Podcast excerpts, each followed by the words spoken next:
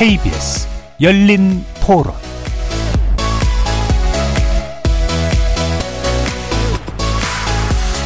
안녕하십니까. KBS 열린 토론 정준희입니다.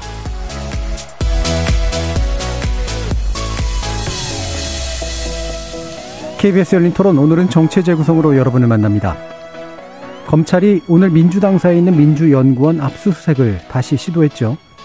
검찰의 대장동 의혹 수사가 불법 대선 자금 수사로 전환되면서 검찰의 목표는 결국 이재명 대표를 향하고 있음을 보여주는 듯한데요. 정치 재구성 일부에서 관련 내용 살펴봅니다. 검찰 수사는 이재명 민주당 대표뿐 아니라 전 정권의 핵심을 향해 있기도 합니다. 서욱 전 국방부 장관 그리고 김홍희 해양경찰청장이 구속되면서 문재인 정부의 대북 정책을 고리로 검찰의 전방위 사정이 본격화되고 있는 시점. 이 전국이 과연 어떤 파장으로 이어질지 2부에서 만나보겠습니다. KBS 열린 토론 지금부터 출발합니다. 살아 있습니다. 토론이 살아 있습니다. 살아있는 토론, KBS 열린 토론. 토론은 라디오가 진짜입니다. 진짜 토론, KBS 열린 토론. 정치를 보는 색다른 시선, 정치의 재구성, 함께 해 주시는 네 분의 논객 소개해드립니다. 천하람 국민의힘 순천갑 당협위원장 나오셨습니다. 네, 전남 순천의 천하람입니다. 하원기 전 더불어민주당 상근부 대변인 자리해 주셨습니다. 예, 하원기입니다. 최수영 시사평론가 함께 해 주셨습니다. 안녕하세요, 최수영입니다. 자 그리고 전 정의당 혁신위원이셨죠. 조성실 정치하는 엄마들 공동대표 나오셨습니다. 네, 오랜만에 뵙겠습니다. 조성실입니다. 자, KBS 열린 토론 문자로 참여하실 분, 샵 9730으로 의견 남겨주시면 되는데요. 단문은, 단문은 50원, 장문은 100원의 정보 용료가 붙습니다. KBS 모바일 콩 그리고 유튜브를 통해서도 무료로 참여하실 수 있고요. 일라디오 이제 콩에서 보이는 라디오로도 만나실 수 있습니다. 자, 저 검찰 수사 관련된 정치적 함의를 짚는 토론을 진행하기 앞서서 어, 내일 있을 대통령 시정 연설에 관련된 이야기를 먼저 좀 간단히 나눠볼까 하는데요. 아, 민주당이 이제 보이콧을 선언했죠. 전제 조건으로 이제 사과, 그죠? 협치 이 부분을 이제 지목을 하고 있는 그런 상태입니다. 자, 어떻게 보고 계시는지 먼저 천하람 어, 변호사님 말씀 말씀 주실까요? 네, 민주당 의원분들 국회법이나 헌법 공부를 좀 하셔야 되겠다는 생각이 드는데 저는 좀 굉장히 수준 낮은 얘기라고 생각합니다. 일단 왜냐하면요 대통령의 시정 연설이라는 게요 대통령의 권한이기도 하지만 대통령의 책무이기도 합니다. 네. 그러니까 예산안을 내면서 아, 우리가 앞으로 1년간 국민이 피땀 흘려 벌어주신 세금으로 국정을 이렇게 운영해 나가겠다라고 하는 청사진을 밝히는 하나의 의무의 성격이 강하거든요. 그거에 대해서 대통령 이거 하지 말라. 글쎄요, 저는 이게 과연 야당으로서 할 수 있는 얘기인가 싶고요. 그 다음에 이제 두 가지 어떤 명분도 매우 약합니다. 첫 번째 그 뉴욕 발언에 대해서 사과하라는 건, 아, 뭐 저는 그럴 수 있다고 봅니다. 근데 그것도 꾸준히 얘기를 해왔으면 모르겠습니다. 예를 들면 이 사과 안 하면 우리 시정 연설이고 뭐고 없다라는 얘기를 꾸준히 해왔으면 모르겠는데, 이제 와서 이러는 거는 결국 이제 이재명 대표와 관련된 수사에 대해서 목리 부리는 것 같은 느낌으로 해석이 될 수밖에 없고, 두 번째로 대장동 특검에 대해서 수용하라. 아니 이 대장동 특검법이 여야 합의로 일단 토, 아, 합의가 아니라도 일단 국회에서 통과되지도 않았는데 대통령이 먼저 나서서 그걸 수용하고 말고 얘기할 그게 아니거든요 계제가 그래서 전체적으로 지금 민주당이 너무 급하다 그래서 지금 조금 더 숙고한 다음에 메시지를 내놔야 되는데 막 너무 이 시류에 그냥 끌려가고 있다 저는 뭐 그렇게 생각합니다. 네, 하원기 부 대변인. 저뭐 할 수 있는 카드가 별로 없다고 봐요. 뭐 보이콧의 이유라고 치면은 뭐 방금 말씀하신 당사 침탈 그리고 뭐 순방 때 EXX라고 이제 국회 욕한 거에 대해서 사과를 해라라고 하는 거는 문제 제기를 충분히 할 수 있다고 생각해요. 예. 뭐 EXX 저 XX 하는 그 사람들이랑 무슨 그 사람들 앞에서 왜 시정 연설하냐라고 문제 제기할 수 있죠. 근데 예. 이게 사실상 정치적 제스처에 불과해요. 뭐 보이콧해서 시정 연설 하지 말란다고 해서 그걸 실제로 안 할 수 있는 것도 아니고 다만 이런 거죠. 원래 이런 점에 대해서 문제 제기하고 연계를 할 때는 어, 그 정부 여당에서 하고 싶은 법안, 밀어붙이고 싶은 법안이 있을 때 협상을 안 해주는 방식으로 보통 맞거든요. 네. 근데 지금 정부 여당에서 뭐, 뭘 하고 싶은지, 어떤 법을 처리하고 싶은지 이런 게 하나도 없으니까 실제로 뭐 할 수 있는 게 너무 없다 보니까 이런 걸 하고 있다라고 생각을 하고, 음. 실제로 국민들이 봤을 땐 이렇게 보이겠죠. 그러면 텅 빈 국회에서 어, 협치를 안 하고 대통령이 막 몰아붙이는 그런 그림으로 이제 당사 침탈에 대해서 맞불을 놓고 싶어 하는 건데 예. 이렇게 협치가 안 되는 상황으로 계속 치달았을 때 손해는 결국 정부 여당이 보게 된다라는 걸 염두에 둔 것 같아요. 물론 예. 뭐 민주당도 이게 잘하는 일이냐 하면은 그렇다고만 자신 있게 말할 수는 없는데요. 뭐 할 수 있는 게 없기 때문에 이렇게 문제 제기하는 거다 이렇게 이해해 주시면 고마울 것 같습니다. 예. 결국은 이제 메시지의 문제인데, 어, 대통령이 뭐, 그러니까, 아이고, 사과하겠습니다. 그러니까 시정연설 들어주세요. 이럴 일은 없을 것 같고요. 결국은 연출되는 장면이 어떻게 여론에 비춰질 것인가가 중요할 것 같은데요. 자, 최수영 평론가님. 그러니까 두 가지죠. 그러니까 민주당이 급하기도 하고 음. 뭐 마땅한 대체 수단도 없고 그러니까 오늘 아침부터 긴박하게 이제 막 돌아가면서 뭐 의총 긴급 의총에다가 뭐 지도부 별도 회의 뭐 부위원장실에 모여서 또 회의하고 막 조각조각 회의하면서 결국 결론이 강경 대응밖에 방법이 없다. 일단 이 국면을 돌파하자 이렇게 결론낸 것 같은데 저는 어쨌든 이건 명분도 실익도 다 놓치는 예. 개도 구럭도 다 잃는 그런 행위라고 보는데 국회 두 가지 책무 중요한 게 가장 중요한 게 예산과 법률이잖아요. 국회법 84조에 국, 국- 어, 국회 84조는 예산안에 대해서 본회의장에서 정부 시정연설을 들어야 한다. 그 국회법이 정해져 있는 거고. 여기에 대해서 무슨 뭐 이견이 있을 리는 없고. 그런데 여기서 조건을 달았단 말이죠. 예전에 이제 그런 말이 생각나더라고요. 그러니까 김대중 정부 무렵에 이제 그 여야가 교착 상태 빠져 있을 때 야당의 당시 이제 당 대표였던 그, 저, 저, 원내 총무였던 당시 원내 총무죠. 박희태 대변인이 어, 그 민주당에서 이제 우리가 농성을 풀 테니까 이제 국회로 들어가자 해서 그 명분을 달라고 하니까 예. 국회의원이 국회 가는데 무슨 명분이 필요하냐라고 이렇게 명, 저, 명, 명구를 남겼는데 이번에 보면 대통령이 국회 가서 시정연설하는데 무슨 조건이 필요하겠습니까? 저는 그래서 사실 사과 이런 조건들은 뭐 내세울 수는 있으나 그렇다고 거부까지 할 사안은 아니었다. 그냥 음. 마스크 쓰고 앞에다 X자 붙여놓고 무언의 시위하든가 피켓팅 시위에서 소리 지르든가 하면 될 텐데 이거를 이렇게 거부를 한다는 거는 저는 제가 보기에 지금 이렇게 이건 인계철선 전략이라고 생각되는데 하나를 군사적으로 하나가 딱 건드려지면 다른 게 모두가 터지는 그런 인계철선 전략인데 저는 그게 과연 맞는지 모르겠어요. 이렇게 전부 쓰나미처럼 휩쓸려 가다가 나중에 출구 전략은 어떻게 짤 거고 그다음에 지금은 뭐 고려하지 않을 수밖에 어- 어, 지금은 뭐 그런 걸 고려할 상황이 못 되겠지만 그럼에도 불구하고 이렇게 오늘 하루 종일 결론 낸 게 내일 결국 그뭐 대통령 시정 연설을 듣길 거부한다. 그게 어떤 뭐 함의를 갖고 어떤 뭐 민주당이 국민들에게 주- 보여주는 그런 적절한 뭐 이른바 정치 메시지가 되겠습니까? 저는 그런 점에서 보면은 민주당이 지금 급하기도 하고 대체 수단도 없지만 그렇다고 해서 이렇게 강경 일변도로만 가는 것은 나중을 생각한다면은 정무적으로도 전략적으로도 저는 그 적절한 판단이 아닌 것 같다 이런 생각이 듭니다. 예. 조 대표님 말씀 들어볼까요? 네, 저는 이런 일련의 사안에 대한 대통령의 책임 차원에서도 사실 뭐 부정적으로 보고 있습니다만 질문하셨던 야당의 시정연설 보이콧만 두고 보자면 음. 정무적으로 큰 패착이라고 생각합니다. 그러니까 이유는 두 가지인데요.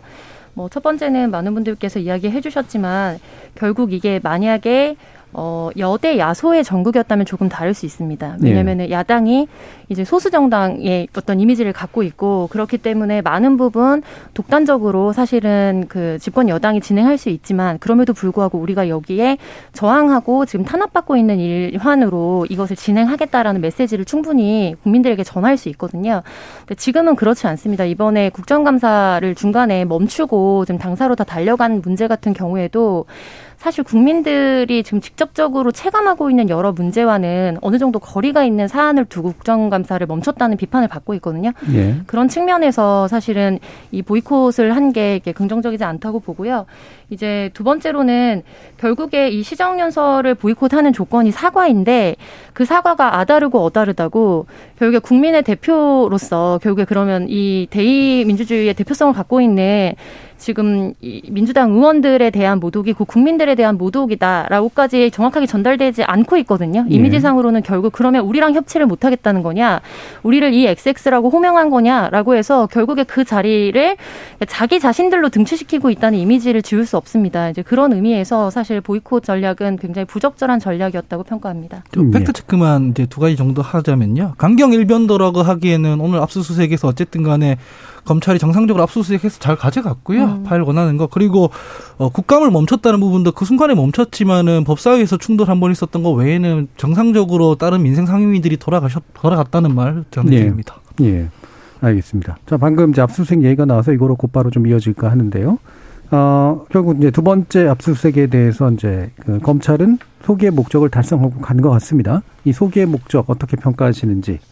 어, 먼저 이거는 하원기 부 대변인 말씀 한번 들어볼까요?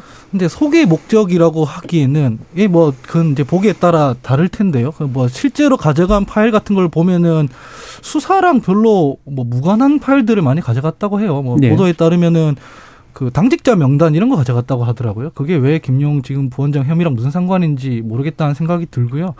사실상 법원에서 정식으로 발부받은 영장이기 때문에 적법한 절차는 맞습니다. 저는 그렇게 생각은 하는데요. 근데 사실 개인적으로는 이해가 안 되는 부분이 김용 부원장이 받고 있는 혐의는 과거의 일이잖아요. 음. 이제 사실 민주연구원으로 부원 민주연구원 부원장으로 임명된 건 최근의 일이고 그러면 임명되고 나서 이제 당사에 세 번 들렸는데 그것도 한 시간씩 총 세 시간 정도 방문했습니다. 그럼 민주연구원에는 김용 부원장의 개인 PC 같은 게 없고 공용 PC만 있는 상황이다. 이거를 논리적으로 연결해 보면 그러면 김용 부원장이 작년 4월에서 8월에 저지른 혐의에 대해서 증거를 인멸하기 위해 최근 부원장으로 임명이 돼서 당사에 한 시간씩 들린 다음에 그 PC에 뭔가를 인멸했다. 이- 이게 되잖아요. 그래서 예. 이게 압수수색까지 할 일인지에 대해서 전 잘 모르겠다는 생각이 들어요. 그래서 이거를 검찰이 모를 리가 없을 텐데 굳이 군사작전 하듯이 기습작전 하듯이 치고 들어온 건 어쨌든 민주당을 방탄정당처럼 만들려고 하는 그 이미지를 만들려고 하는 게 아니냐라고 한다면 사실 소개의 목적은 달성됐다라고 보입니다. 예. 그래서 소기의 목적이 말 그대로 증거를 정말 기묘한 증거를 잡기 위한 것이냐 아니면 막히는 막히면 대로 뚫리면 뚫리는 대로 그 장면을 연출하고 싶었던 것이냐 이 부분에서 갈리잖아요. 자, 천하람 변호사님. 네, 이거는 일단 압수수색은 원래 기습작전처럼 하는 겁니다. 음, 알려주고 하는 건 아니고요. 어, 검찰은 어찌 보면 이게 좀 되게 잘게 쪼개서 봐야 됩니다. 그러니까 이 국면을 보면 검찰이 압수수색 영장 청구하는 거는 당연한 겁니다. 왜냐하면 저희가 이제 수사를 본격화할 때는 세 개 세트가 그러니까 압수수색 3종 세트거든요. 자택, 차량, 사무실. 그러니까 이건 그냥 루틴하게 하는 겁니다. 누구 하나에 대해서 캐야 될 때는. 그러니까 이 사람은 이제 지금 현직이 민주연구원이니까 당연히 그냥 신청했을 겁니다. 근데 여기서 우리가 한번 조금 깊이 생각해 봐야 될 거는 법원의 태도입니다. 그러니까 법원도 이 압수수색 3종 세트를 알기 때문에 들어오면 어지간하면 그냥 내줍니다. 그러니까 어느 정도 범죄 혐의가 예. 있고 이렇게 하면.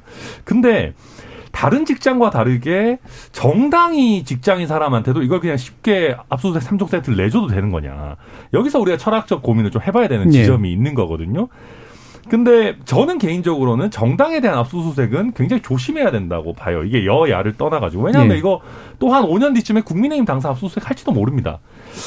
근데 그 근데 여기서 이제 저도 그런 철학적 아, 철학적까지는 아니지만 아무튼 정치적 고민을 하고 있는데 민주당에서 여러 가지로 자충수를 많이 뒀어요. 그러니까 이게 정당을 지킨다 이런 프레임이 잘 안 섰던 게 제가 제일 크게 봤던 거는 주철현 의원이 어차피 지금쯤에 다 가져갔을 건 뭐 다 빼갔을 건데 뭘뭐 이제 와가지고 이러냐 뭐 이런 식의 얘기한 게 저는 가장 큰 패착이었다고 보고요.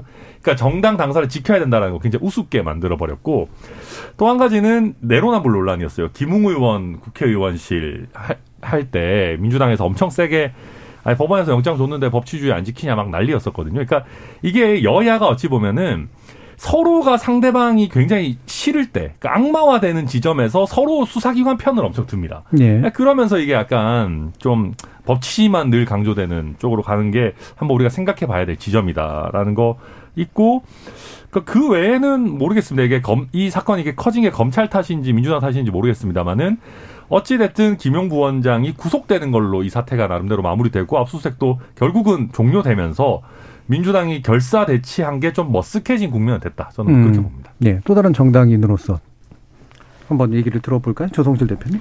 아, 저는 조금 약간 차이가 있는데요. 음. 그러니까 LH임이 대장동 사태에서부터 이 수사가 사실 연장이 됐기 때문에 일정 부분 필요성에 대해서는 국민적 공감대가 있었다고 봅니다. 그러니까 물론 진영에 따라서 차이는 있겠지만 근데 다만 민주연구원을 압수수색 수색하겠다는 이제 무리수를 두게 되면서 그러니까 두 가지 이유에서 첫 번째 그게 경선 당시의 일이기 때문에 민주 당사나 민주 연구원에서 어떻게 직접적인 연결고리를 찾기 어렵다. 그리고 두 번째로는 10월에 이제 부원장으로 재직하게 됐는데 이제 민주 연구원을 압수수색한다는 것에 대한 허점.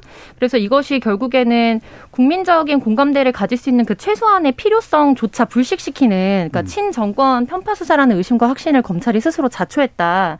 그래서 이 단건만으로 봤을 때는 사실 뭐 예를 들면 이게 국민의 일상과 굉장히 직결되는 사안이었기 때문에 그리고 관심도도 높고요. 그래서 뭐 집중적인 수사가 필요하다고 볼 수 있지만 이제 전체로 이번 윤석열 정권이 들어서면서 감사원의 집중적인 감사 전 정권에 대한 감사라든지 종합적으로 우리가 지금 뒤에서 다루게 될 이슈와 관련된 검찰의 움직임이라든지 예. 이런 것들과 종합적인 퍼즐을 놓고 봤을 때 국민들에게 오히려 이것이야말로 친 정권에 기반한 수사가 아니겠느냐라는 이미지를 더 강화시켜서 음. 검찰이 최종적으로 어떤 수사 결과를 내놓는다고 하더라도 신빙성을 굉장히 낮추게 자초하는 음. 자충수였다고 봅니다. 예. 최생 평론가. 네, 저는 그 어쨌든 검찰이 이제 그 압수수색을 해서 갔는데 얼마나 유의미한 그뭐 증거를 뭐 이렇게 예.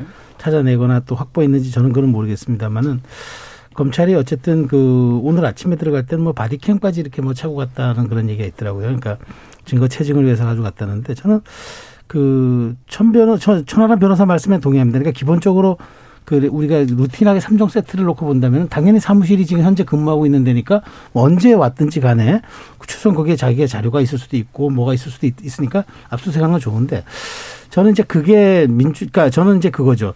이게 뭐 민주당 당사와 함께 있다 보니까 연구원이 별도의 건물에 있었다 그러면 별 문제 없이 할 수 있었던데 어쨌든 당의 공식적인 부속 기관이고 또 같은 건물에 있다 보니까 이 사태가 좀 매우 커진 것 같은데 저는 검찰은 검찰의 할 도리를 처음에는 두 번째는 오늘 아침에는 뭐 그냥 섞여 들어갔든 뭐 했든 어쨌든 근데 첫 번에는 저는 그 이런 논란이 있을 수 있다고 봐요. 민주당의 대응도 아 이건 어쨌든 정당에 대한 침탈이다라고까지 얘기할 수 있었는데 두 번째는 어쨌든 일주일간의 영장의 유효 기간이 있는 사, 상황에서 검찰이 아침에 들어갔기 때문에 저는 거기에 대해서는 제한적으로 뭐 당의 사무총장이라든가 그다음에 아뭐 변호인이라든가 아니면 당의 법률위원장이라든가 이런 사람들이 제 입회하에 빨리 끝내고 30분을 끝내고 가라 이렇게 조금 약간 그 여유를 보여줬으면 좋은데 마치 여기에 이제 극한 대치를 가져갔던 거는 검찰로서는 저는 일- 일종의 어떤 그 망외 소득이라 그러나요? 먼저 네. 민주당이 워낙 결사항전을 하는- 모습을 보이니까 검찰의 뭐 일각에서 보기 때 지- 진영 논리로 볼 때는 한쪽에서는 민주당을 지지하는 분들 입장에서 볼 때는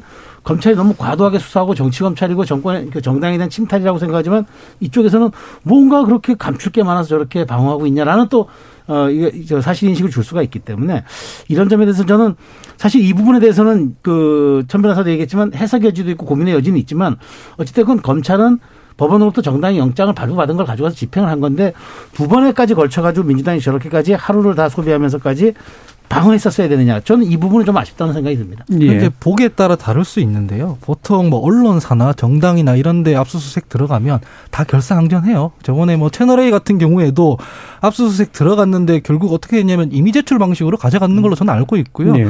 청와대 같은 경우에도 결국 들어갔는데 결사항전하고 이미 제출 방식으로 증거를 가져가는 거고요. 그다음에 사실 이미 제출이 흔한 게 성남 FC 후원금 관련해서도 그 뭐 대표였던 사람한테 이미 제출로 이메일 막 확보하고 그러잖아요. 그래서 민주당이 압수수색 자체를 결사항전하고 막는 게 아니라 좀 이미 제출 방식으로 하자 이게 정당이니까라고 하는데도 불구하고 그걸 일방적으로 거부하고 하니까 이제 좀 대치가 있을 수밖에 없었던 것이다라는 말씀을 하나 드리고 두 번째는 이게 지금 오늘 한동훈 장관이 누가 이게 수사를 뭐 쇼핑하듯이 그렇게 선택해서 받냐 이런 얘기를 하는데 이 압수수색이란 것 자체를 검찰이 실제로 쇼핑하듯이 한쪽에만 이렇게 충고하는 문제가 있어요. 이를테면 흔히들 지금 얘기 나오는 게 뭐 이재명 대표 관련해서 압수수색은 대선 이후에 224건이라고 하는데 뭐 김건희 씨라던가 뭐 본인 얘기라든가 장모라든가 여기에 대해서는 영건이라는 거잖아요. 이게 너무 편파적이기 때문에 좀 사법 불신, 실제로 사정기관에 대한 불신 때문에 이렇게 대치하는 부분이 있다라고 음. 말씀드리고 싶습니다. 예.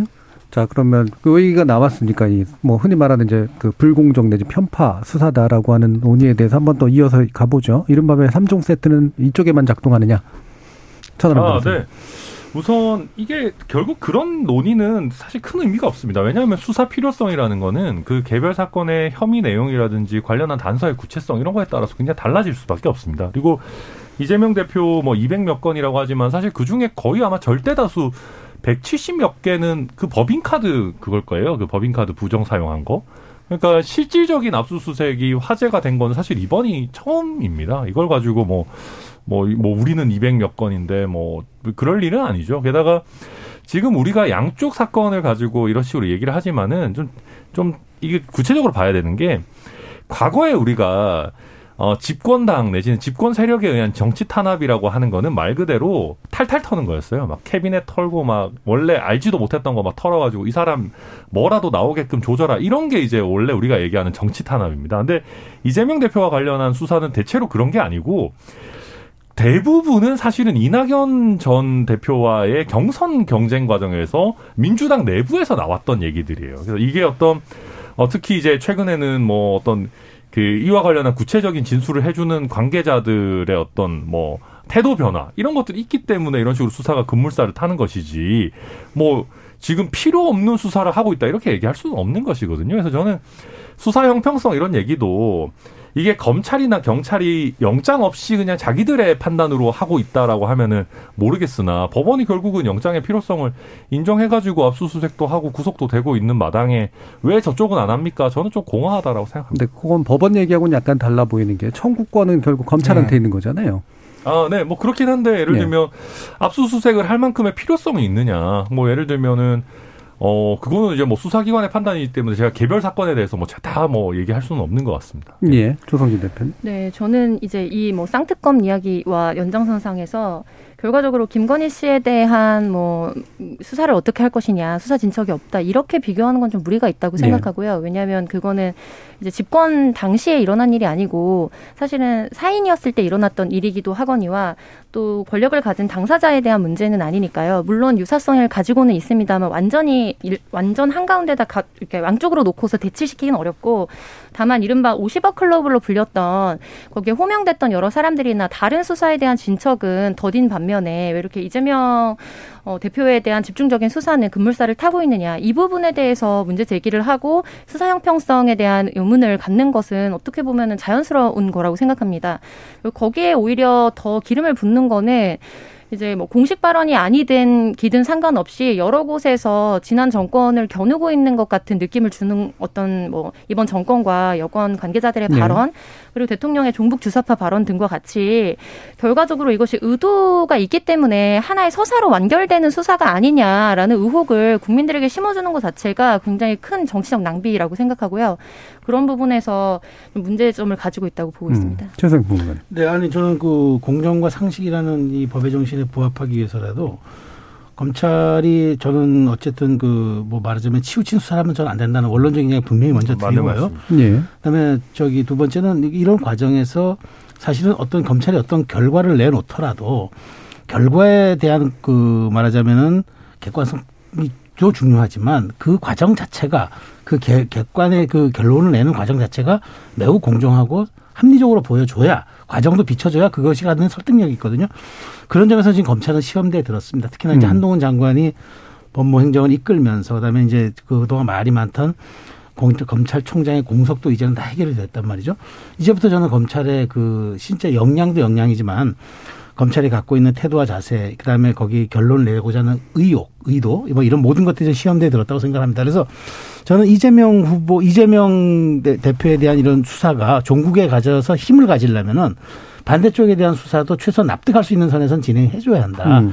그렇지 않고 정말 0대 100의 싸움으로만 그 뭐- 결, 결론으로 몰아간다 그러면은 저는 어떤 결론을 내더라도 저는 이게 광장의 정치로 다시 음. 그 귀결될 수밖에 없기 때문에 이건 굉장히 그 검찰이 에, 좀 말하자면 신경을 바짝 써야 될 부분이고 또 정치권이 여기에 대해서 너무 그렇게 과도한 주문해서도 안 된다. 말하자면은 검찰이 공정하고 독립적으로 수사할 수 있고 객관적이고 공정하게 결론 낼 수 있도록 최대한 저는 그것을 정치권이 보장해 줘야 된다고 생각하고요. 검찰 정말 시험대에 들었습니다. 한동훈 장관이 지금 최근에 이제 들어서 여러 가지 뭐 굉장한 인기, 인기를 얻고 있고 하지만 결국, 결국은 이런 수사 결과, 그 다음에 이런 어떤 법무 행정의 결과치를 놓고 다음 스텝으로 가는 것에 대한 평가를 받을 수 없기, 받을 수밖에 없기 때문에 저는 지금 매우 중요한 그 역량의 시험대에 들었다라는 말씀 좀 드리겠습니다. 예. 그럼 이 검찰 수사 내용에 대해서 좀더 들어가 보도록 하죠. 이거 뭐 결과적으로 이제 법적인 이슈와 정치적인 이슈가 같이 있긴 합니다만, 자 이게 지금 이제 대선 자금 수사인 것처럼 이제 보이게 됐잖아요.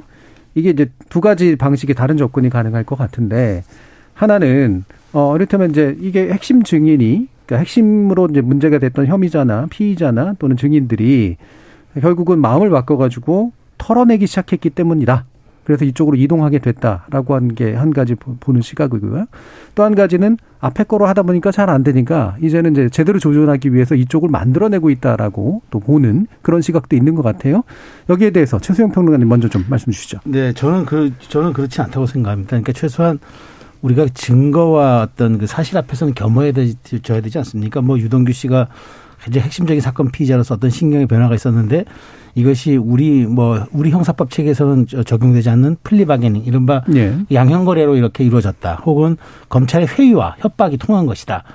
라는 것들로 이제 이것을 사실관계로 규정하게 될 경우에는 저는 이 사건 단 한 척도 진청할 수가 없고 검찰이 앞으로 어떠한 공소유지를 하다 한다 하더라도 이걸 반대 진영에서는 받아들일 수 없어요. 저는 최소한 이 부분들 그러니까 입증하기는 어렵겠으나 저는 유동규 씨의 진술이 현재로서 가장 그 파급력이 있을 수밖에 없고 또 네. 주요 핵심 관계자였기 때문에 그분의 진술에 의존할 수밖에 없는데 저는 여기에 여기 그다음에 그 김용 지금 구속된 김용 부원장 그다음에 어, 또 남욱 변호사, 정영학 회사 이런 사람들이 진술한 것들 퍼즐을 맞추다 보면 저는 진실에 실체 접근하리라 생각합니다. 근데 그렇기 때문에 지금 저는 여기에서 마치 무슨 뭐 피의자들이 어떤 그 오염된 마치 의도를 가지고 이렇게 얘기하는 듯이 몰아가는 거는 저는 저 정말 그 맞지 않은 것 같고 저 그리고 또 하나 어쨌든 그 유동규 씨의 진술이고 또 주장이긴 합니다만은 검찰의 어떤 그런 증거 수집 능력이라든가 이런 네. 점에 대해서 충분히 얘기를 했고 그다음에 본인이 왜 신경 변화를 할 수밖에 없었다. 플리 바게닝 그런 유형이 아니라 왜 내가 진실의 진실을 이 진실의 일단을 1년여가 돼서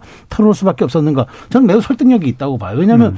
본인이 모든 걸 짊어지고 가겠다 그러면 어떤 사람이 그것을 감내하고 갈 수 있겠습니까?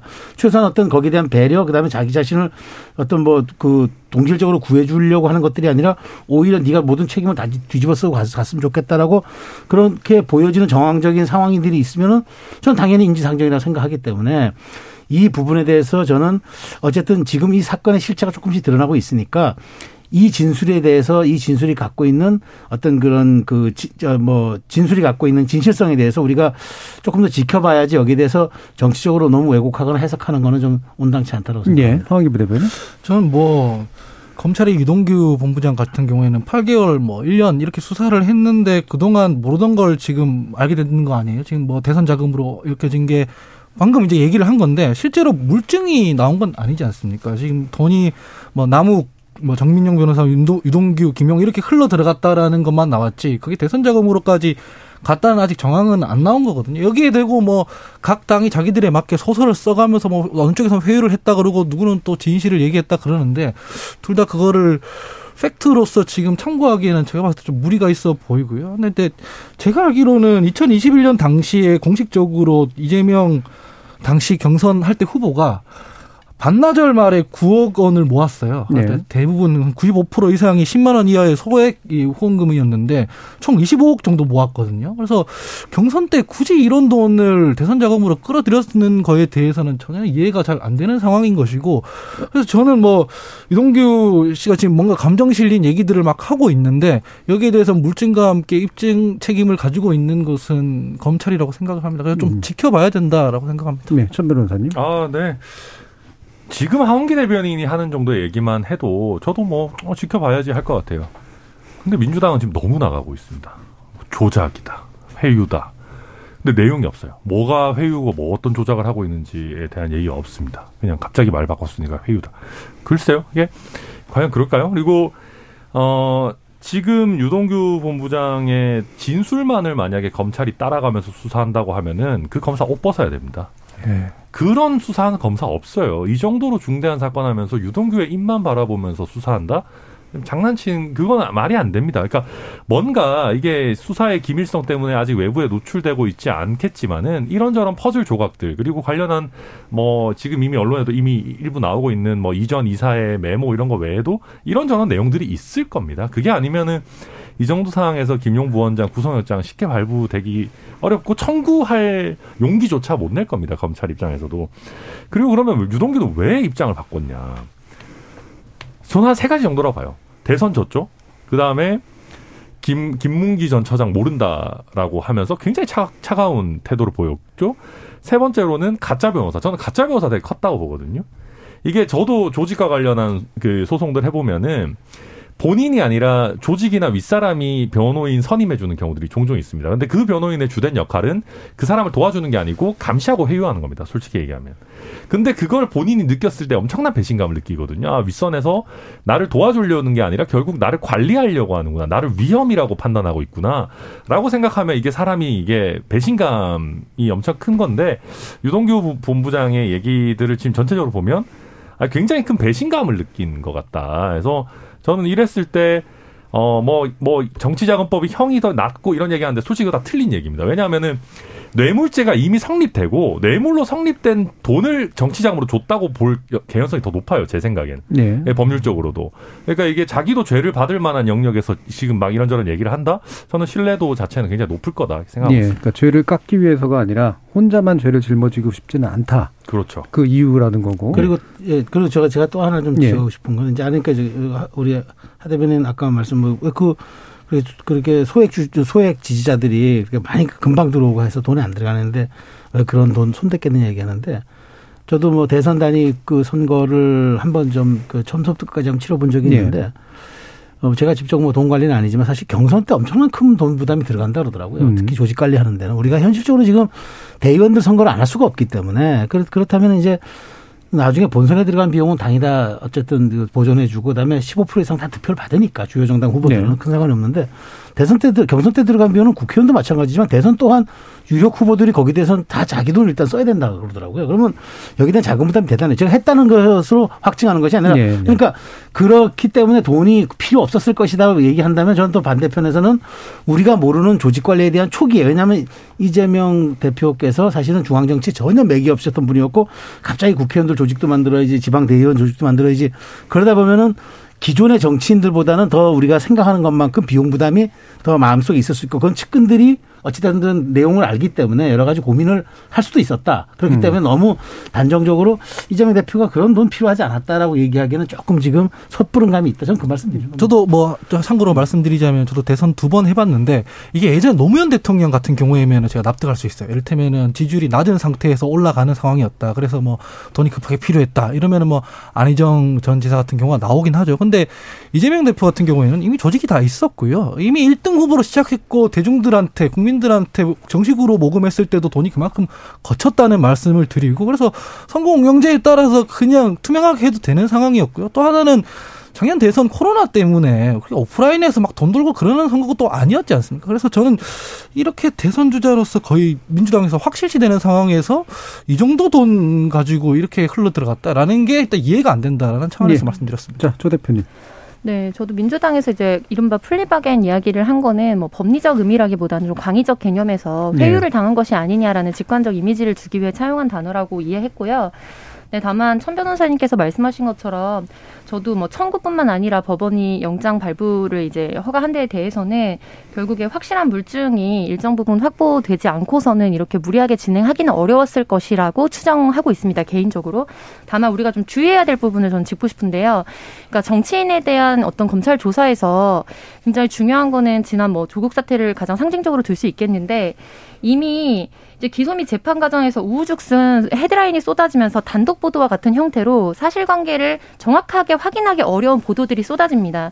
사후에 유무죄를 입증하고 형량을 입증하는 데 있어서 일정 부분은 사실로 인정되고 일정 부분 어떻게 보면 더 많은 다수는 뭐 가짜 뉴스나 아니면은 본인의 진술에 그, 그냥 기반했던 그냥 진술 뿐인 입증은 되지 않은 사실인 경우가 많거든요. 근데 이미 정치적으로 판단이 돼버리고 그것이 마치 여론 재판이 이루어지고 나면 그거에 대한 회복은 되게 하기 어렵습니다. 근데 이거는 이재명 당대표에 대한 문제뿐만 아니라 우리 사회가 계속해서 이런 방식의 논의를 반복해가고 있기 때문에 이것이 한국 정치사 전체적으로도 굉장히 해악이라고 생각하고 무엇보다 정치 혐오를 강하게 불러일으킨다.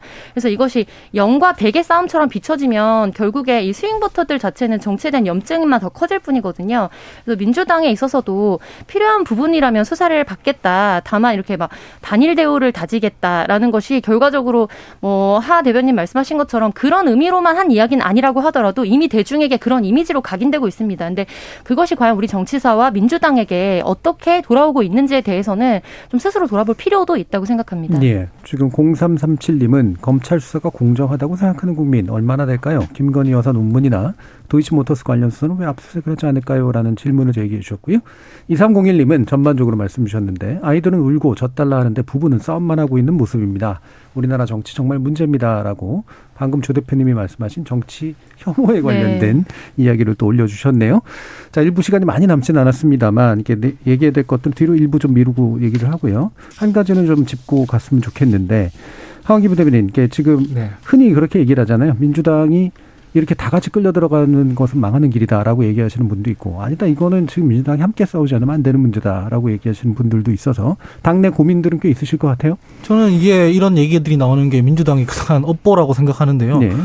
민주주의에서 이견 나오는 건 너무 당연한 일입니다. 음. 사실은 전 일치단결, 뭐 단일대우 이런 말 자체를 별로 안 좋아하는데요. 이게 민주주의자 용어가 아닌 것 같아서 별로 안 좋아합니다. 이를테면 앞에 계신 천하람 위원장님이랑 저랑 정치적 입장이랑 노선 다르지만은 이웃이고 국민이랑 전제하에서 토론하지 않습니까? 마찬가지인데 당 내에서도 이 문제에 대해서 너무 다 뛰어들다가는 이거 진짜 국민들 입장에서는 방탄 정당으로 볼 수 있다라는 의견 당연히 나올 수 있고요. 예. 지금 이런 상황에서 지금 뭐 이재명 대표 개인한테 지금 어 공격하고 이를테면은 어 검찰 수사에 대해서 문제 제기를 덜하는 것은 지금 별로 부적절하다 이런 의견 당연히 나올 수 있잖아요. 예. 이런 의견들이 나오고 수용되는 속, 속에서 이 대응 태도가 정돈되고 깔끔해지는 거지.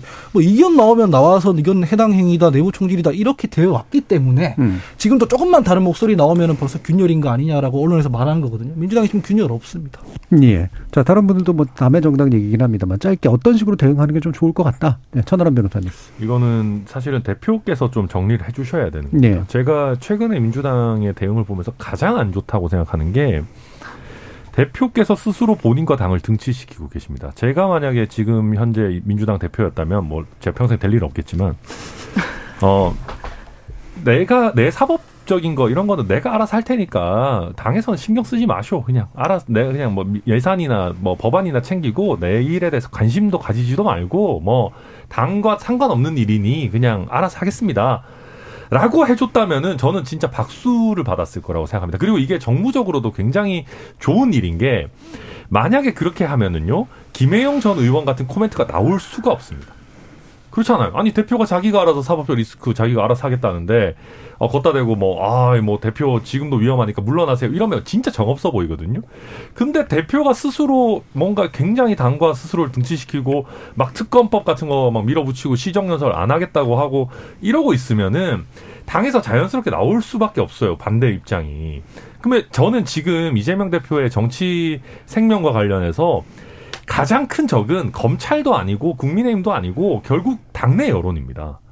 당내 여론이 이렇게 가다가 큰일 나겠다. 더 나아가서는 어 다음 총선 공천 이재명 대표가 안 할 것 같은데라고 하는 순간 급격하게 내리막으로 곤두박질 칠 수 있거든요. 근데 그 빌미 자체를 이재명 대표가 주고 있고 정무적으로도 전체적으로 국민들이 봤을 때도 아니 너무 뭐랄까 좀 조급해 보인다.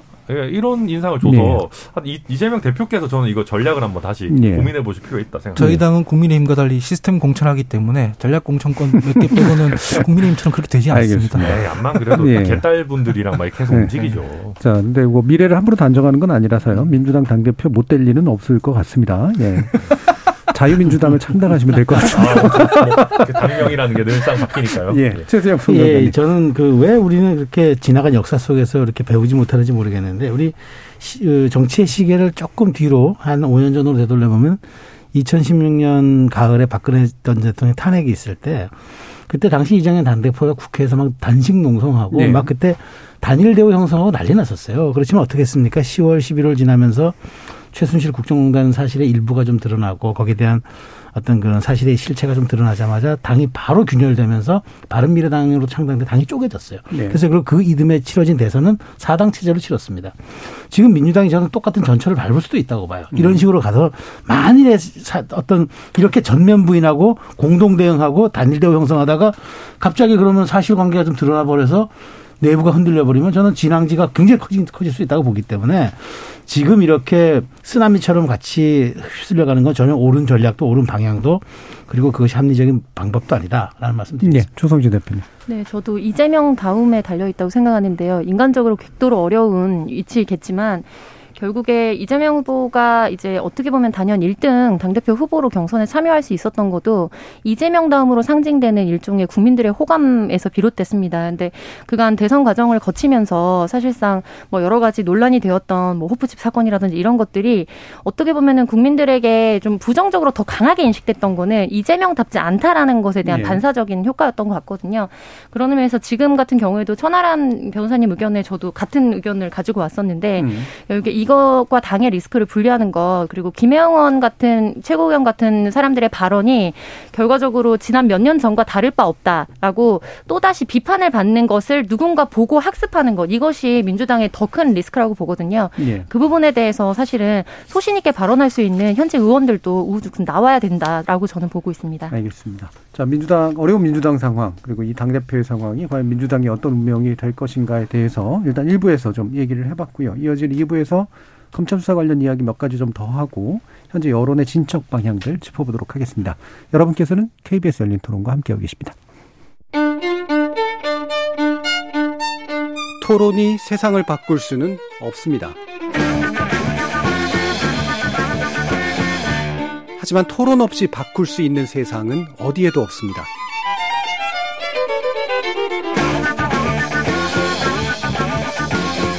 세상의 선한 변화를 갈망하는 당신. 정답이 아니라 질문의 힘을 믿는 당신. 우리 KBS 열린 토론에서 만납시다.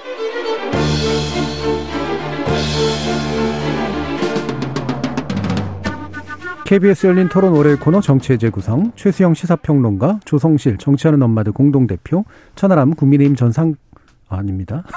천하람 국민의힘 전남 순천 아 전북 아 죄송합니다. 순천갑 당협위원장 그리고 하원기 더불어민주당 전상근부 대변인 이렇게 네 분과 함께 하고 있습니다. 아, 지금 이제 그 또 한 가지 짚어봐야 될게 어, 서해 공무원 피격 사건에 관련된 내용인데요. 어, 지금 서욱 전 장관 그리고 김홍희 전 해경청장 구속됐습니다. 어, 결국 이 다음 단계는 박지원 건너서 문재인으로 이어질 것이다라고 하는 그런 이야기들도 나오는데 현재 같은 상황 어떻게 보시는지 일단 천호람 변호사님 말씀 주실까요? 네, 저도 솔직히 얘기해가지고요. 제가 대외적으로는 서욱 전 장관이나 김홍희 청장이 구속될 거다라고 얘기했는데 음. 솔직히 저는 구속 안 될 수도 있겠다는 생각했었어요. 예. 그러니까 왜냐하면 이분들은 일단 신분이 확실하고 관련한 증거들이 다 공문서의 형태로 남아 있는 사건이다 보니까 아, 이거 구속까지 시키겠나 싶은 생각이 있었는데 어 저희 입장에서는 구속이 돼서 정말 다행입니다. 음. 아, 왜냐하면은 이게 만약에 구속영장이 뭐 기각되고 이랬으면은 그러니까 정무적으로 아니 지금 이재명 대표 쪽 수사 그 다음에 이제 친문 쪽 수사 이렇게 하면은 역 야권 전체를 대상으로 막 너무 무분별하게 수사하는 거 아니냐라는 역풍이 굉장히 세게 불 수밖에 없는 그런 상황이었거든요.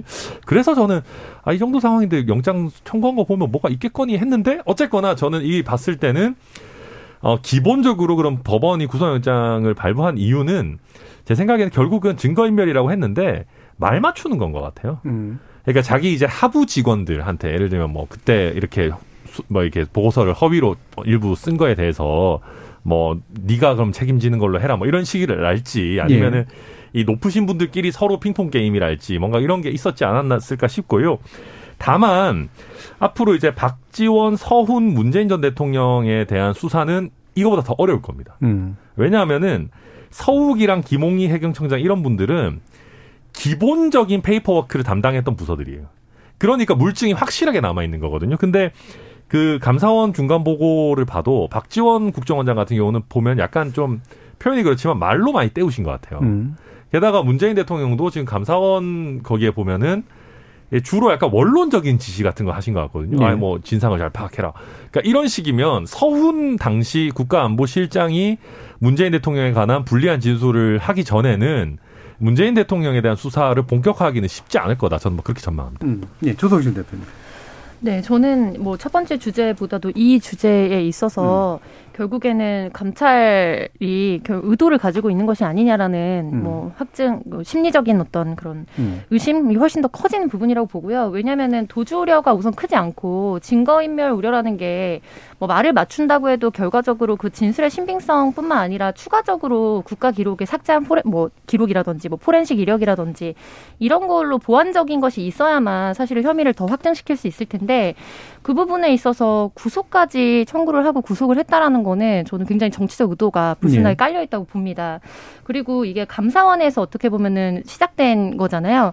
그런데 결국에 최재 원장 같은 경우에도 감사원을 대통령의 지원 기관이라고 인식하고 있다는 게 너무 공공연하게 바- 발언으로 나왔고 뭐 어떻게 보면 집권 여당의 의원조차 놀랄 정도였던 것들을 들어봤을 때 결과적으로 이거는 정치적 의도가 굉장히 음. 회색이 짙게 깔려 있는 것이다. 예. 이렇게 해석합니다. 예, 최성인 판님. 저는 뭐 만약 이런 문제에 대해서 민주당이 여기에 대해서는 강경 대응하고 어떤 정책에 대한 판단까지 이렇게 사법적 증거를 몰아가느냐 이렇게 항변하는 건 일리는 있다고 예. 봐요. 다만 이제 그 사회공무원 피격 사건과 관련해서 이제 국민의 목숨을 지키지 못했냐 저는 이거 국민들이 판단할 거라고 보는데 다만 증거가 아직까지는 감사원이 이제 내놓은 것밖에 없고 지금 이제 검찰이 이제 입증을 하고 또 말하자면 지금 이제 기소를 한다면 앞으로 계속 공소유지 해, 해야 될 텐데 어쨌든 저는 이 부분에 대해서는 논쟁은 그 진영 간 논쟁은 될 겁니다. 예.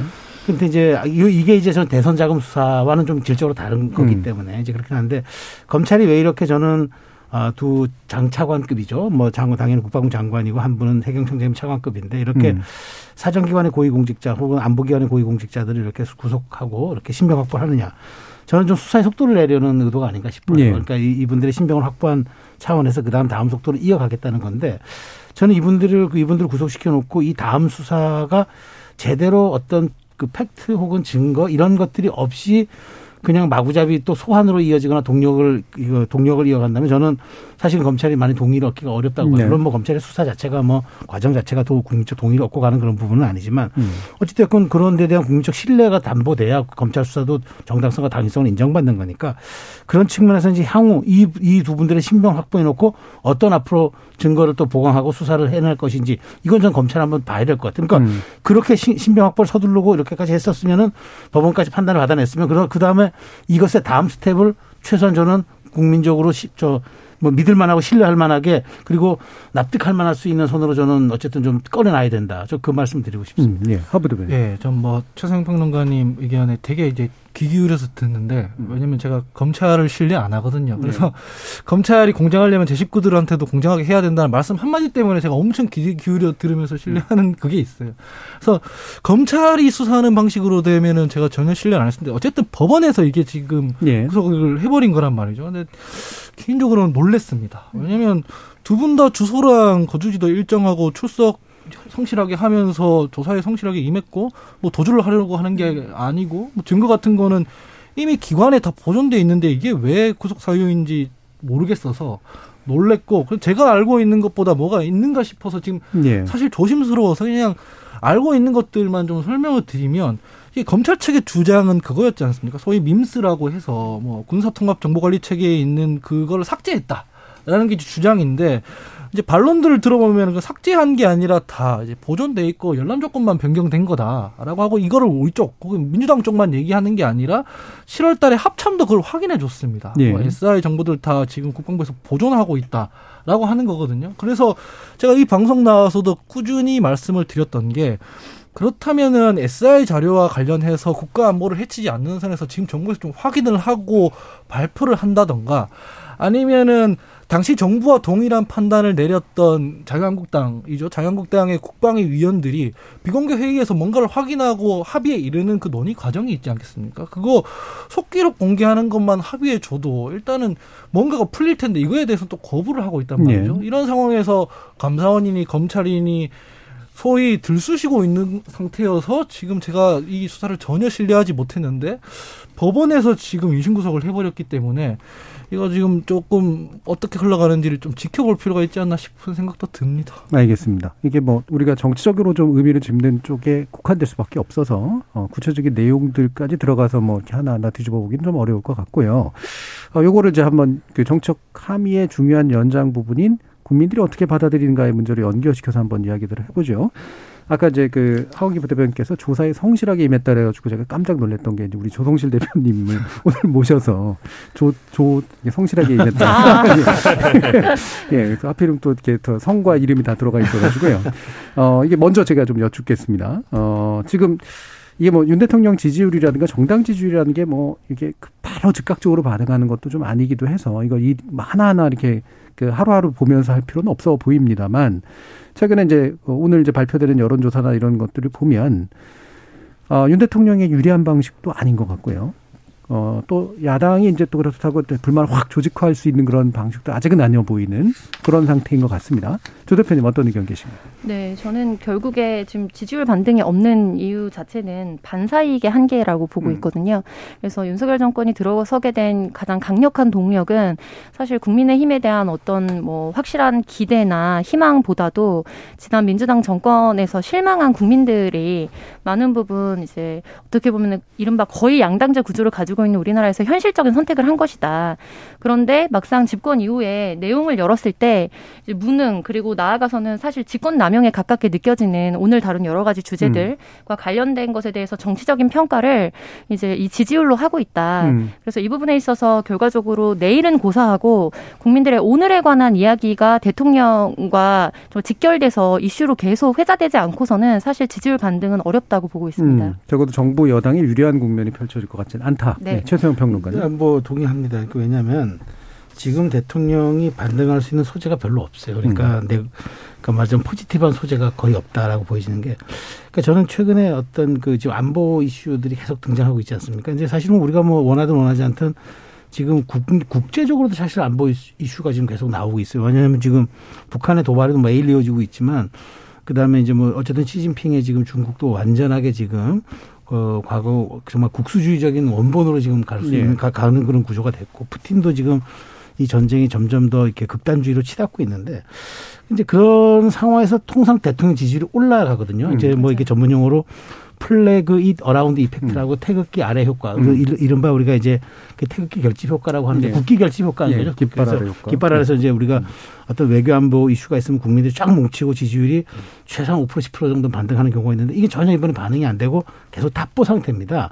이게 뭘 의미하느냐. 그러니까 국민들은 더 이상 그러니까 지지층은 뭉쳤다는 거죠. 그러니까 정체성, 정부 정체성을 확인했어요. 아, 이 정부의 정체성과 대통령이 갖고 있는 어떤 안보와 국가에 대한 철학은 알겠다 이거죠. 그런데 지금 우리가 처한 이 살고 먹고 사는 문제에 대해서는 왜 자꾸 정답이 안 나오느냐. 예. 뭐꼭 정답이 아니더라도 정답을 만들려는 노력조차 왜 안 보이느냐. 이게 불만인 거죠. 그러니까 중도 이탈은 계속 가속화되고 그렇다고 민주당이 이걸 또 수렴해가는 구조는 또 아니에요. 음. 이쪽에서 그렇게 헛발질을 해도 같이 헛발질하고 있는 그런 상황이 돼- 돼버렸으니까 그럼 저는 이, 이걸 정치적으로 분석하면은 연말까지는 저는 이 국면으로 갈 거죠. 계속 이제 핑퐁 구조가 오겠죠. 민주당에서 또 뭘 날리면 이쪽에서는 또 사, 그 지금 법적인 어떤 그 사법 구조로 또 날리고 이런 식으로 왔다 갔다 가다 보면 12월 달 되면은 저는 이게 거의 고착화되리라고 예. 봐요. 그런데 이래가지고 이제 그 다음에 이제 내년 어, 초면은 이제 국민의힘은 조기전대 하죠. 음. 그 다음에 이제 현- 현재 지금 구조상 조기전대하고 민주당은 그러면 이 사법 리스크에 따라서 민- 이재명 체제가 갈 것인지 아니면 정말 어떤 극단적인 상황이 오면 또 비대위 체제가 올 것인지 이런 상황을 놓고 가는데 저는 여기에서 그래 그럼에도 불구하고 대- 윤석열 대통령과 정부 여당이 뭘, 뭘, 뭘 생각을 가져야 하느냐. 우리 정치 격언에 이런 말이 있습니다. 야당은 승리하지 않는다. 여당이 패배할 뿐이다. 이런 네. 말이 있거든요. 국정에 대한 총체적 책임은 당연히 여당이 지죠. 그리고 야당은 절대 먼저 승리하는 법이 없습니다. 여당이 패배할 때 그 반사의 이익을 가져가는 거죠. 그렇기 때문에 이 지금 포지티브하게 별로 소재거리가 없는 이 반등의 지- 이 시기, 이 시기를 대통령이 어떤 구조와 어떤 지금 방향성을 갖고 돌파하느냐. 저는 이게 전부라고 봅니다. 이제 사실은. 음. 그렇기 때문에 지금 이미 별도의 트랙으로 사법적인 구조와 정치 구조가 가는 건 가는 건데 대통령이 이 국면에서 그나마 없는 소재를 어떻게 발굴하고 활용하고 던져내느냐. 그리고 그것에 대한 성과물을 가져내느냐. 이게 지금 유일한 남은 저는 그 기회이자 과제라고 생각합니다. 예. 지금까지 이제 대통령이 이제 어느 쪽 여야 양쪽에서 뜻이 있는 분들이 조언한 대로 움직이시지는 않으셔가지고 그렇죠. 마찬가지의 그 고민도 있으실 텐데. 자, 천하람 변호사님. 예, 뭐 일단 뭐 일단 이슈별로 좀 쪼개서 보면은요. 서해 공무원 피격 사건은 애당초 지지율 올리는 거랑 상관이 없습니다. 왜냐하면은 이, 이 이슈에 대해서 중대, 중요하다고 생각하시는 분들은 이미 저희 핵심 지지층입니다. 예. 그렇기 때문에 이거를 뭐 잘 처리, 그러니까 잘 처리를 못해서 저희 핵심 지지층에게 실망감을 주면 오히려 이탈 요인은 될지언정 음. 이게 플러스 요인이 되진 않고요. 물론 저는 그게 정의롭다 생각하지 않습니다. 저는 사회공무원 피격 사건 매우 중요하고 이게 국민의 생명 신체라든지 뭐 어떤 탈- 월북 낙인 이런 거 매우 중대하다고 생각하지만 이게 일반 국민들이 보셨을 때는 일단 내일 같지가 않거든요. 월북이라는 소재 자체가. 그리고 지금 이재명 대표 쪽 관련한 정치자금 수사가 본격화되면 될수록 이 이슈는 별로 주목 자체를 많이 못 받을 겁니다. 그래서 아, 그러면 그런 게 있고 그러면 이제 이재명 대표와 관련된 저, 어, 수사 국면이 과연 플러스가 될 거냐. 아주 약간의 반사 이익은 있을 수 있, 있을지 모르겠는데 근데 기본적으로 이거는 약간 좀 표현이 저렴해서 그런데 본전 이슈입니다. 네. 약간 윤석열 대통령이 원래 잘할 것 같은 느낌입니다. 이거는 그냥 수사를 원래 잘하시는 분이니까 그냥 아 이거 이재명 대표한테 문제가 있으면 밝혀내겠지. 그리고 그 밝혀내겠지라는 기대를 가지고 국민들이 선불로 표를 찍어준 겁니다. 사실. 네.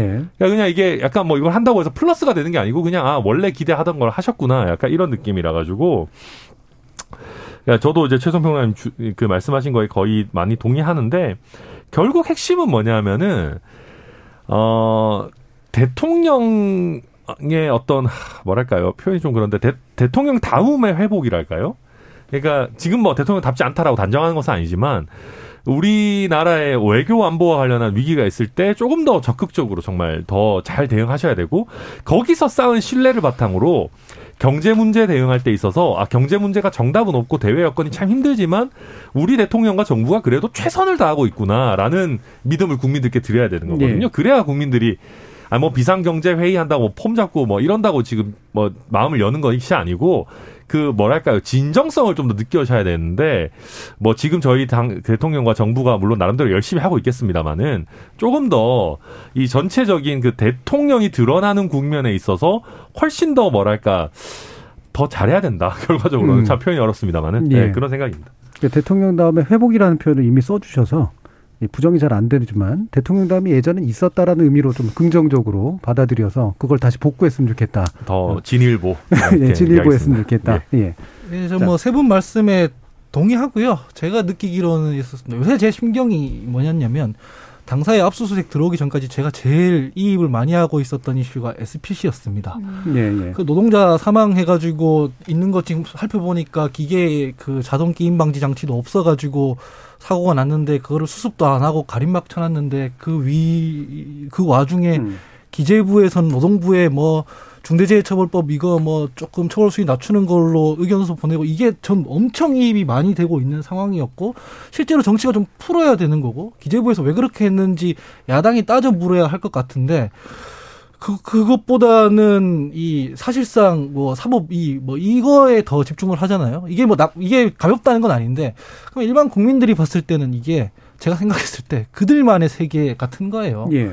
예전에 왜 여론조사 같은 데 나와보면 김건희 여사나 이재명 대표나 둘 다 수사해라는 여론이 되게 높잖아요. 네. 너희들 다 의혹 있고 잘못 있으면 둘 다 특검을 하든 수사를 하든 공정하게 해서 혐의 벗길 건 벗기고 빨리 민생에 돌아가라라는 예. 건데 정치권에서는 다 이제 어쨌든 자기 진영에서의 얘기만 하는 거지 실제로 큰 사건들이 터지는데 여기에 대해서는 그냥 제스처 한번 취하는 게 전부인 것 같은 거예요. 제가 예. 이 방송 준비하면서도 느껴요.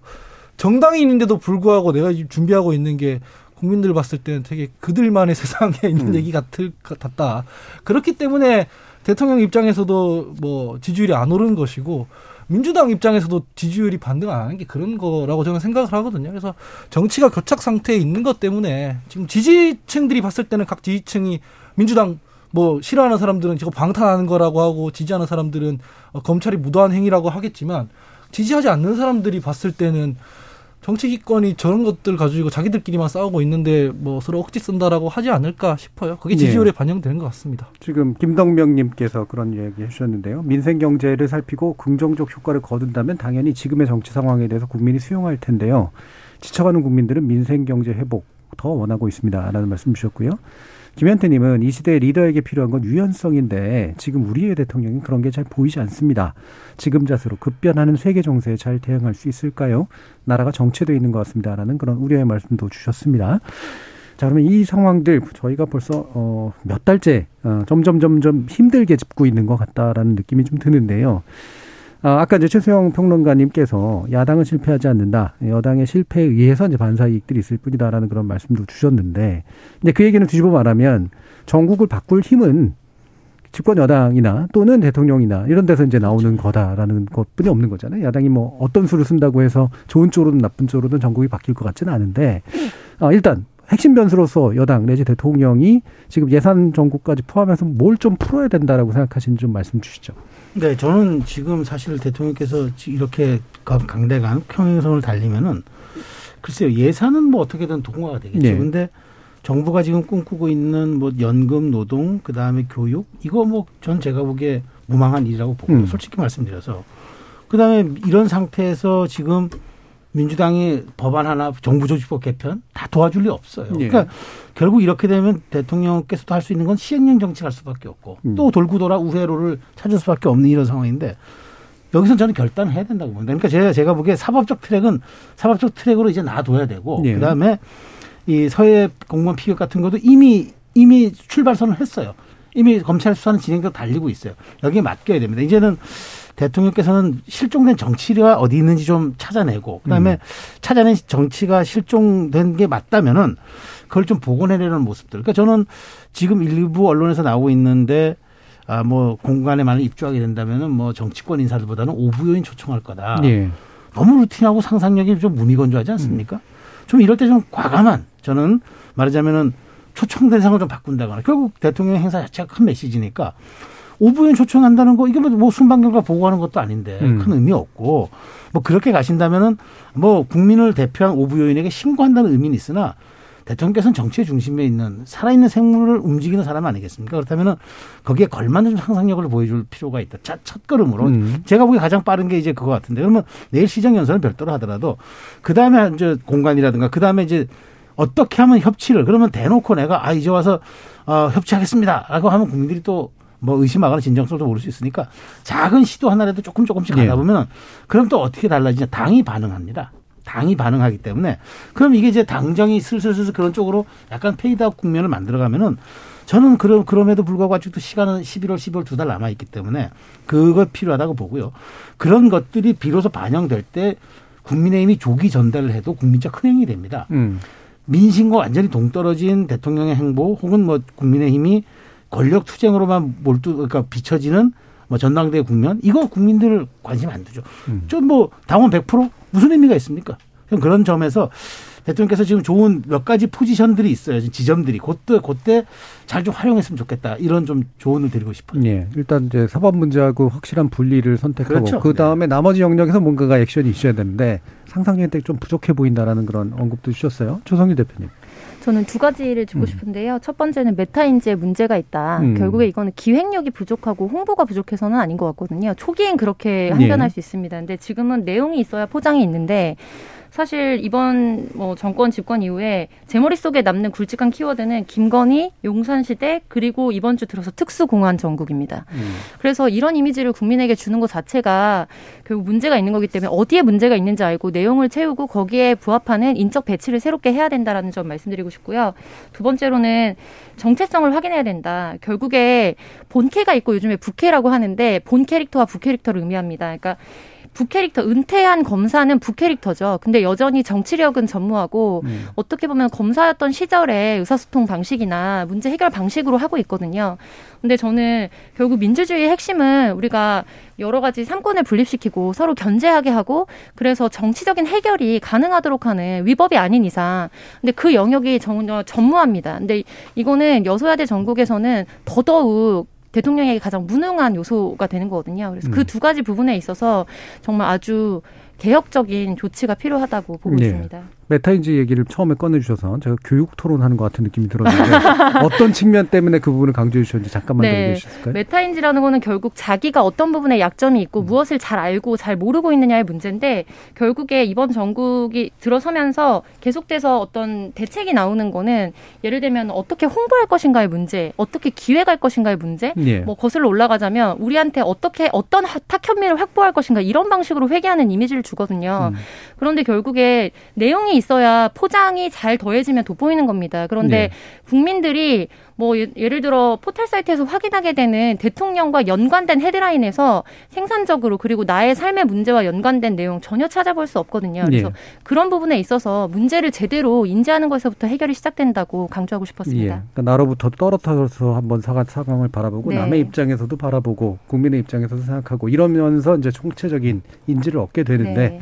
왜 대통령으로서 그렇게 하지 못하는가? 네. 예. 전뭐 대통령이 후보 시절에 혹은 정치를 시작하기 전에 이제 본인의 어떤 지분을 쌓아왔던 과정을 보면 본인이 임명받았던 진영에 대해서도 자기가 봤을 때 법과 원칙에 어긋나면 수사를 한다라고 해서 대통령 지지하는 분들은 이제 어 저 사람 좀 공정한 사람이네 법과 원칙을 지키는 사람이네 해서 지지율이 높아졌던 거지 않겠습니까? 근데 지금 대통령이 하는 행위를 보면 본인이 모류가 되기 위해서는 집권 여당의 의원들의 고막까지 왜곡하는 이런 사람이다라고 지금 비춰지는 부분들이 예. 있거든요. 그렇기 때문에 이건 꼭 야당한테만 해당되는 게 아니고요. 뭐 이준석 대표한테도 마찬가지인데 그래서 지지했던 사람들까지도 저 사람은 자기가 모류이기 위해선 자기 반대파들을 저렇게 쳐내는 사람이다라는 이미지가 지금 쌓여 있고 이게 이게 뭐 어떻게 해소가 안 되면은 뭘 던져도 사람들이 귀에 안 가닿는 문제가 있을 것 같아요. 그래서 다시 이어지지만 지금 검찰들이 이런 식으로 수사를 하고 대통령이 그냥 모르는 척을 하고 있으면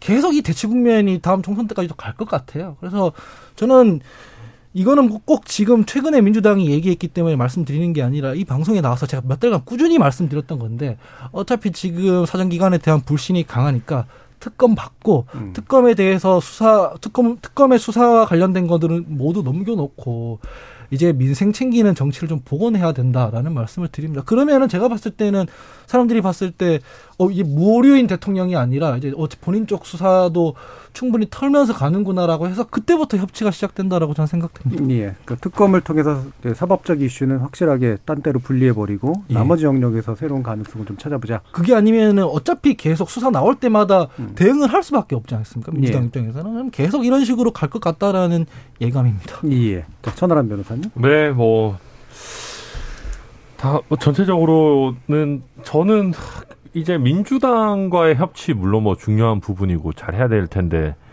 하, 당분간 쉬워 보이지가 않습니다. 네. 그러니까 민주당도 또 민주당 입장이 있고, 음. 또 지금 당 대표의 또 측근에 대한 수사 이런 게 있는데, 이게 얼마나 잘 될지 모르겠습니다. 결국은, 그러니까 개별 의원들 차원에서라도 좀 이렇게 분업을 해서 각자 자기 맡은 분야를 그래도 좀 해주기를 바랄 뿐이고 음. 당장 이거 뭐 엄청난 뭔가 획기적인 해결이 나올 것 같지는 않습니다.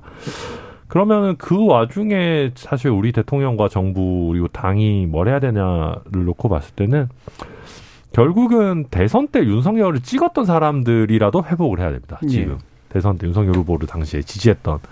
근데 그렇다고 하기에는 저희가 지금 어, 쓰고 있는 인재 풀이라든지 어, 발산하는 정치적인 메시지라든지 이런 부분들이 좀 너무 제한적이다라는 생각이 들어요. 그래서 지금 저희가 이제 뭐냐면 악순환의 고리에 빠져든 게 아, 지지율이 떨어지고 위태로우니까 우리 핵심 지지층이라도 붙잡아야지 하니까 또 중도층 또, 또 떠나가고 이게 계속 이제 그 악순환이 반복인 거거든요. 그래서 결국은 어느 시점에는 그리고 이게 총선이 가까워지면 가까워질수록 더 어려울 수도 있습니다. 역설적으로. 왜냐하면 이, 이 지지층이라고 하면 또 대통령과 당의 관계 이런 것들도 굉장히 어려워지고 그러니까 차, 총선이 아직 그래도 시간적인 여유가 있는 지금 우리가 어떻게 하면 대선 때 얻었던 그 유권자들의 마음을 얻을 수 있을까? 그러니까 그 좀 필드를 넓게 쓰는 음. 어, 전략으로 좀 바꿔야 된다. 저는 그렇게 음. 봅니다. 예, 조성실 대표님 오랜만에 모셨기 때문에 아주 짧게 한 30초 정도 당 대표 선거 상황